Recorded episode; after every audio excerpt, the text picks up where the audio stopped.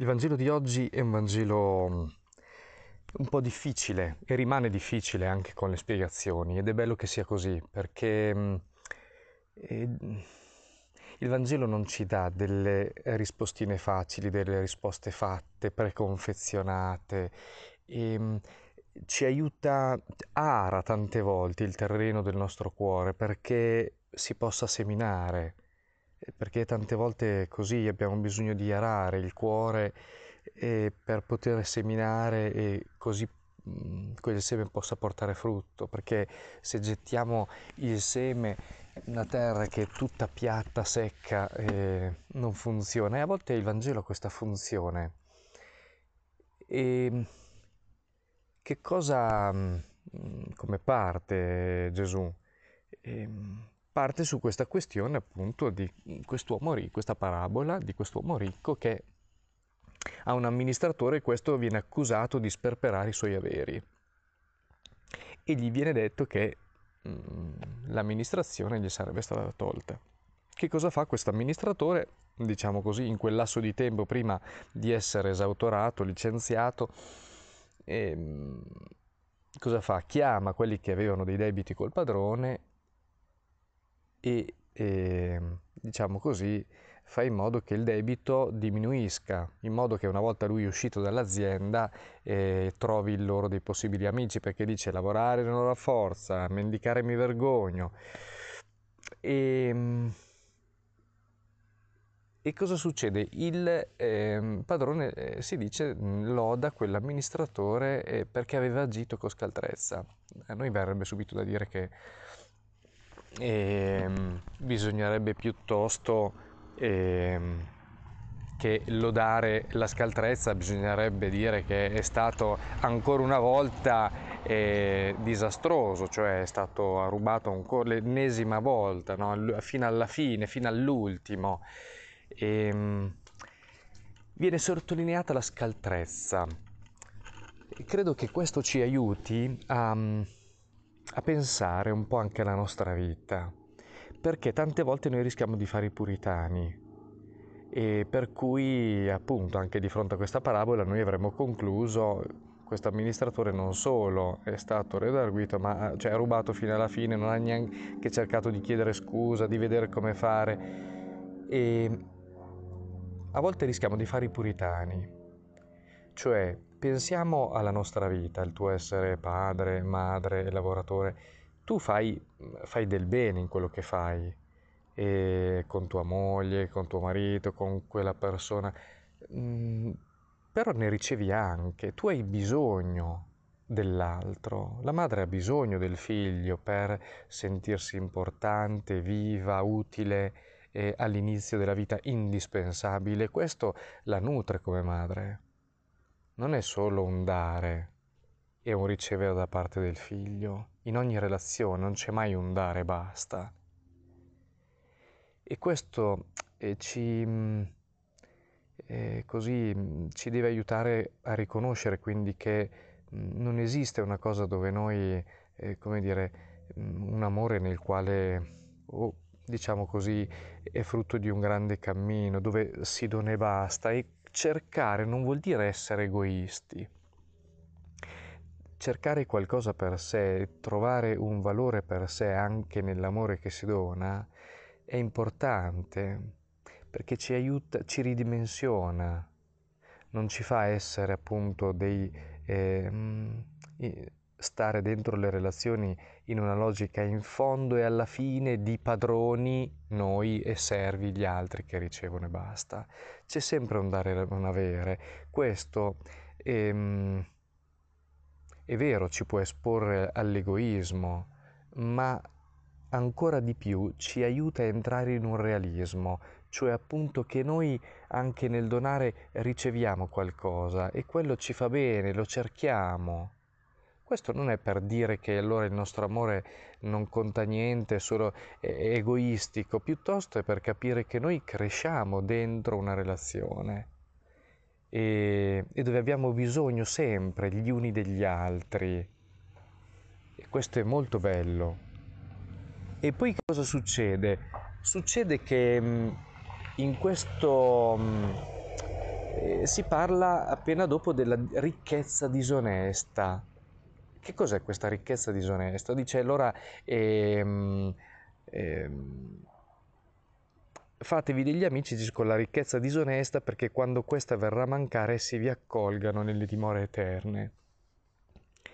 E questa a, volte è stata interpretata come appunto magari mh, mm, mh, è stata spiritualizzata, pregare i santi perché se noi nella nostra vita insomma facciamo un po' di pasticci, insomma alla fine loro ci tirino su per i capelli. Abbandon- questa visione dobbiamo abbandonarla perché è una visione moralistica e, e che non ci aiuta a cogliere il senso che c'è dentro la vita di oggi. E perché è disonesta la ricchezza? Perché in fondo abbiamo ricevuto tanto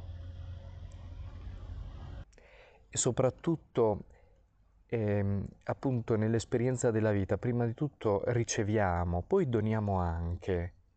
Disonesta eh, sì, c'è una ricchezza disonesta che può essere in particolare magari quella che abbiamo ricevuto senza nostro merito, no? senza che ci è arrivata, ma però tante cose nella vita sono così, ci arrivano. Poi è vero, c'è anche qualcosa che noi invece eh, produciamo, facciamo, ehm, ma questa disonesta vuole sottolineare quell'aspetto che eh, che in fondo prima di tutto c'è un dono che riceviamo. Questo non è per sentirci in debito con Dio, con gli altri e quindi dire noi siamo, non siamo niente, siamo dei poveracci, ma piuttosto nel riconoscere che ehm, cioè nel non stare lì continuamente a misurare che noi abbiamo ottenuto questo, quest'altro, ehm, ma piuttosto a riconoscere che c'è un dono e i doni che abbiamo anche e che siamo chiamati a investire per creare nuova ricchezza, per creare condivisione.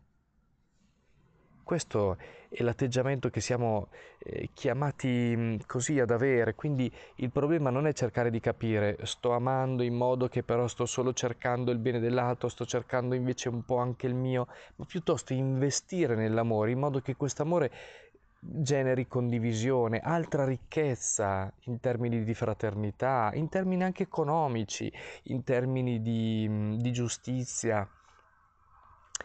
E questo, questo è quello che, che ci è chiesto ehm, perché lo sappiamo che tante volte il rischio invece di diventare così, di chiuderci o cadere nella logica dell'accumulo per la paura eh? e in fondo in quella ricchezza che dopo noi sentiamo come se qualcosa di come una nostra proprietà, come qualcosa da difendere e che non sono solo i beni economici, ma è la tua immagine, è quello che a volte quando succede, no? magari i genitori che parlano con i figli più giovani, sembra che loro da ragazzi siano stati super perfetti e debbano nascondere a tutti i costi magari delle loro marachelle. Invece magari questa visione dove si riconosce meglio anche quello che si è stati, eh, mh, davvero può generare una ricchezza perché in fondo aiuta il figlio a ridimensionare un po' la figura del genitore senza farne un idolo che diventa pericoloso e nello stesso tempo lo aiuta a vedere, aiuta a vedere il genitore come una persona che ha il coraggio di riconoscersi anche nei suoi limiti. Questo è, gran- è tanto educativo.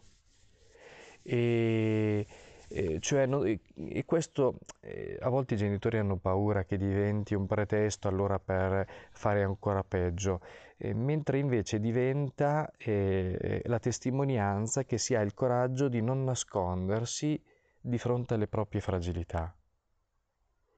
E questo non nascondersi diventa altamente educativo, perché il figlio sa benissimo che su tante cose si nasconde anche se cerca in tutti i modi di non farlo vedere o di mm, ehm, non mostrarlo. E quindi questa, mm, questo aspetto della mm, ricchezza disonesta eh, ancora eh, ci viene appunto suggerita come così nel guardare un po' eh, ma questa ricchezza disonesta appunto nel senso che davvero tanto riceviamo come dono e mm, sia messa a frutto, sia investita. Eh, perché lo vediamo quando poi facciamo questo, allora tante volte davvero ci ritorna indietro, no? Cioè ci ritorna indietro nel senso che creiamo delle opportunità. E, ehm, allora quest'uomo certamente eh, che è stato scaltro l'ha vissuta per un tornaconto appunto, però e tante volte succede così, no? E ne abbiamo bisogno tutti di, sapendo che stiamo per cadere, di poter appoggiare su qualcosa di un po' sicuro. E, ehm, allora eh, la scaltrezza non è la malizia che ci rende sempre più falsi. La scaltrezza è riconoscere che abbiamo dei limiti e nello stesso tempo eh, cercare di giocare le nostre carte positive, belle che abbiamo perché mh, appunto lo scopo non è doverci dire no, noi siamo bravi, bravi, ce la facciamo da soli a tutti i costi ma nel creare delle reti di relazioni dove riconosciamo che siamo bisognosi. E, mm, e, che abbiamo bisogno di essere aiutati e che in quella cosa in quel momento non ce la facciamo.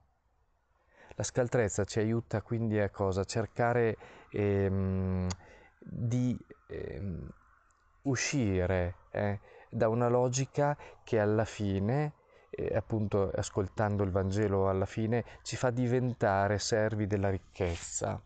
E, e infatti dice il Vangelo alla fine, e, non si può servire Dio e la ricchezza, o si amerà l'uno o si odierà l'altro, eh, odierà l'altro, viceversa.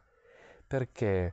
Perché è vero, cioè altrimenti eh, che cosa succede? Che la nostra vita diventa tutta improntata a diventare servi di quella ricchezza, di quel bene, di quella mia immagine, di quella mia capacità, di quel mio ruolo che ehm, alla fine devo cercare di, di, difendere a tutti i costi, di ampliare, cercando ovviamente di, con lo scopo diventa il profitto, non certo la fraternità, non certo...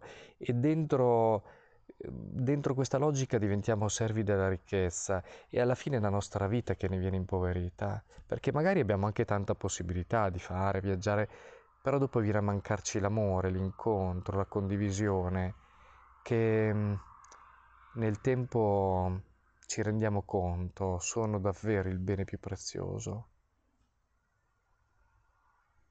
E allora mm, servire Dio vuol mm, e così riconoscere questa ricchezza così che chiamiamo un po' disonesta ed imparare che noi siamo, che abbiamo, i doni che abbiamo, le capacità, anche le relazioni che abbiamo e cercare di ehm, così ehm, fare rete, riconoscere i nostri bisogni i nostri limiti e ehm, cercare di investirla perché mm, questa generi condivisione. Dentro questa condivisione possiamo anche noi eh, riceverne, e trovare qualcosa che faccia bene anche noi. A volte ci rendiamo conto che magari siamo in una situazione di difficoltà, non riusciamo bene a capire come eh, fare con nostra moglie, con quella persona, con noi stessi, per come eh, sciogliere un nodo. E, mm, e, a volte è proprio così, cioè mm, cercando così di ri- in, investire in questa ricchezza disonesta e mh, mm, cercando di condividerla, diventa eh, un'occasione per... Eh, per ricevere quella cosa che stavamo, de- desideravamo ma non riuscivamo a capire come e dove trovarla. E invece così di fossilizzarci eh, su, sulla risoluzione di quel problema, eh, cercando così di riconoscere già quello che abbiamo e di... Mh, investirlo, dilatarlo e condividerlo e di riconoscere che siamo bisognosi, ehm, allora ci apriamo per poter ricevere anche ciò di cui abbiamo bisogno. chiediamo allora al Signore così di imparare questa scaltrezza che ci aiuta mm, a intessere reti di, mm, di bene, perché questa ricchezza che il Signore ci ha dato non diventi un modo per così pregare e chiedere a Dio che Lui risolva tutto. E dentro questa amministrazione, questo essere amministratori, siamo davvero cioè, consapevoli che mm, tutto è stato posto nelle nostre mani e noi siamo chiamati a giocare così anche in modo un po' spudorato quello che abbiamo perché si aprano orizzonti, perché mh, ehm, si intessano, si, si possano intessere relazioni e mh, creare delle opportunità perché la vita passi, la vita ci raggiunga, la vita ci faccia fiorire.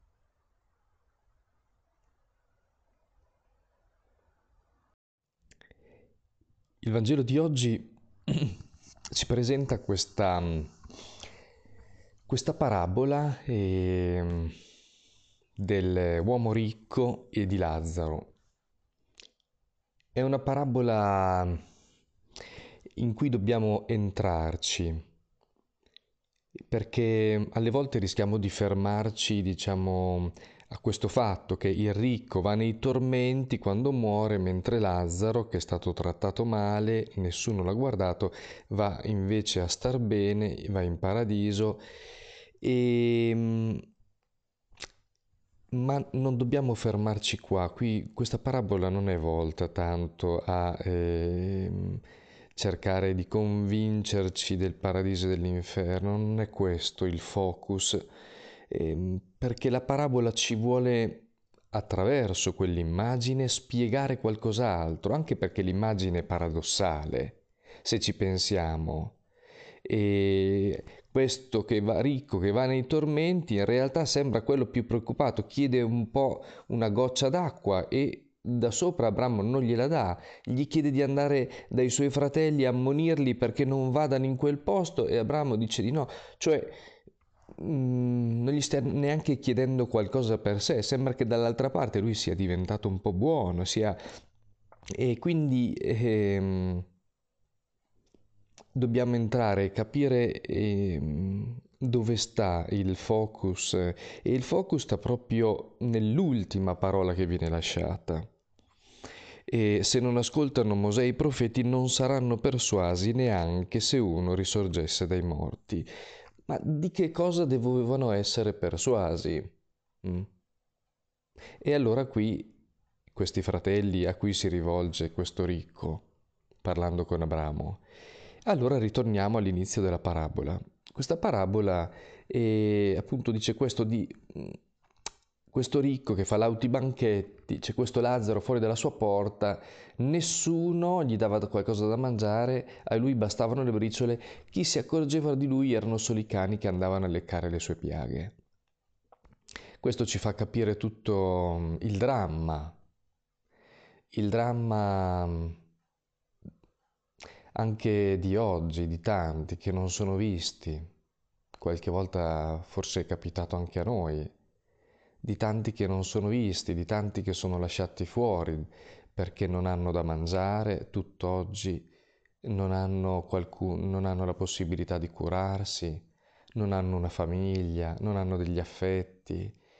E, e d'altra parte appunto c'è quest'uomo ricco che sembra non vedere, non accorgersene, non curarsene.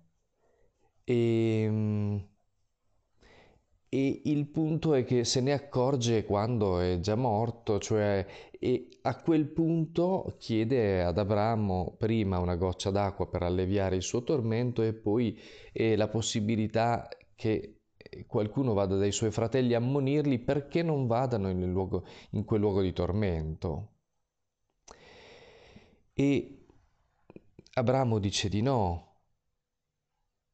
E perché non servirebbe e lui invece incalza, dice sì, se qualcuno andasse loro dai morti, andasse da loro si ravvederebbero. E, Abramo dice, nemmeno se uno risorgesse dai morti, andasse da loro, si persuaderebbero. No? Hanno Mosè, hanno Abramo, hanno Mosè e i profeti ascoltino loro. Questo ci, se proviamo a entrare dentro la nostra vita, cosa significa questo, no? E ehm, ci riporta a, un, a una questione che abbiamo viva, cioè come faccio, come facciamo a cercare di convincere qualcheduno che deve fare una certa cosa. Magari in quella cosa dove anche noi abbiamo fatto male, abbiamo sbagliato, dove abbiamo capito che si fa diversamente. Come facciamo a cercare di convincere il figlio che non deve frequentare certi ambienti o che non deve fare certe cose? Come facciamo a convincere il marito che deve fare certe cose, non dire certe altre in casa? Come facciamo a convincere la moglie che deve stare tranquilla in quella cosa? Che... Come facciamo a convincere di qualcosa che abbiamo visto è buono e magari l'altro non lo sta facendo o temiamo che non lo faccia? Ecco, qual è la a questo punto capiamo meglio in fondo cosa sta chiedendo quest'uomo ricco che è nei tormenti, cioè di utilizzare una strategia che faccia loro paura. Perché appunto, cioè far vedere le conseguenze, guarda che se fanno questo poi succederà. E quante volte abbiamo anche noi nel campo educativo no? cercato di far leva sulla paura, le conseguenze, se fai questo dopo, se fumi se dopo chissà, se fai questo dopo le conseguenze, però lo vediamo, l'abbiamo visto, non è un metodo che funziona, se non per poco.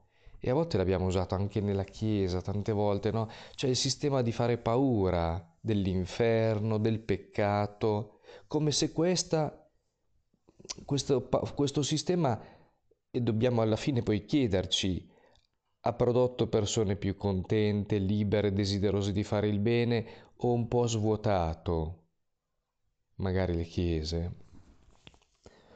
E, ehm, e per questo eh, il Vangelo di oggi ci invita a fare un passo indietro e a chiederci che questo sistema, a aiutarci a comprendere, a riscoprire che questo sistema non funziona.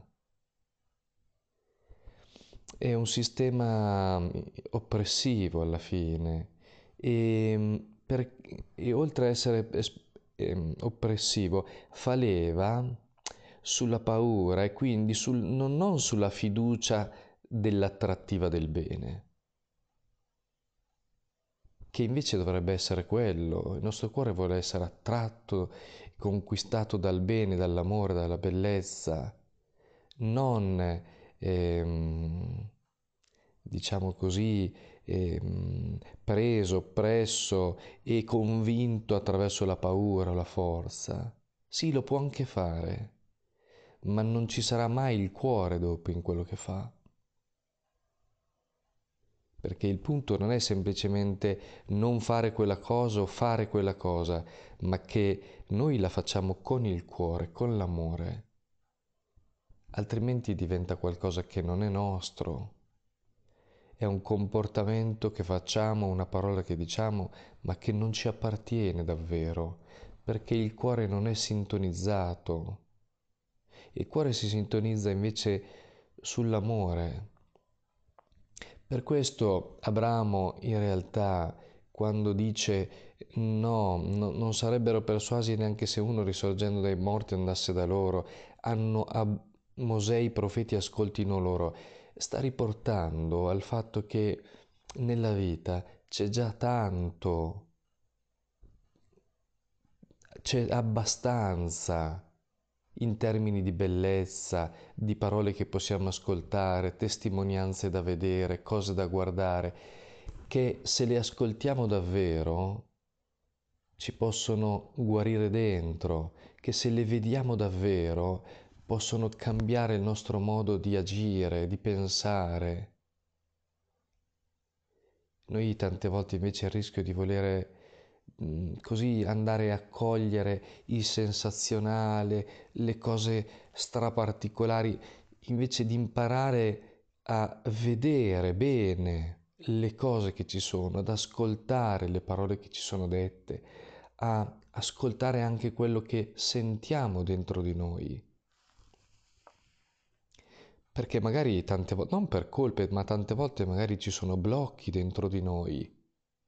Allora il punto è sì sbloccare questa nostra umanità perché torni a sentire la vita, a aprire questi occhi perché tornino a vedere le cose senza paura, senza vergogna. E probabilmente questo ricco, eh, forse dentro di lui avuto, ci sarà stata anche tante paura, come a volte succede noi, ma se poi questo Lazzaro lo aiuto, dopo però non riesco e dopo cosa succede? perché tante volte sono queste, no? E poi dopo, no, a volte sì, aiutiamo queste persone che arrivano nel nostro paese, ma poi dopo, cioè, che sono tutti i nostri ragionamenti, che tante sono figli della paura, del calcolo. Mm.